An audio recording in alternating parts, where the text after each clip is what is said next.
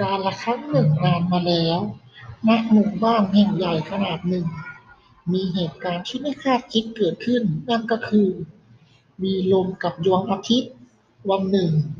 ลมกับดวงอาทิตย์พูดคุยกันถึงความสามารถว่าใครเก่งกว่ากัน ทั้งสองท้าทายกันว่า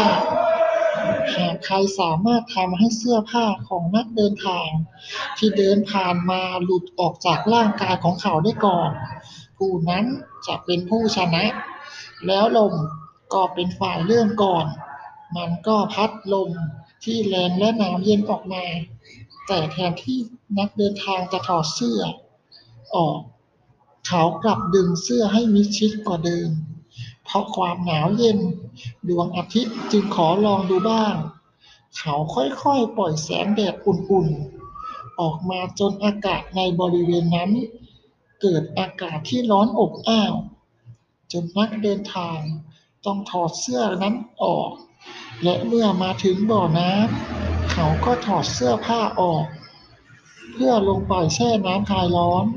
ในขณะที่ดวงอาทิตย์นั้น จึงเป็นฝ่ายชนะทันที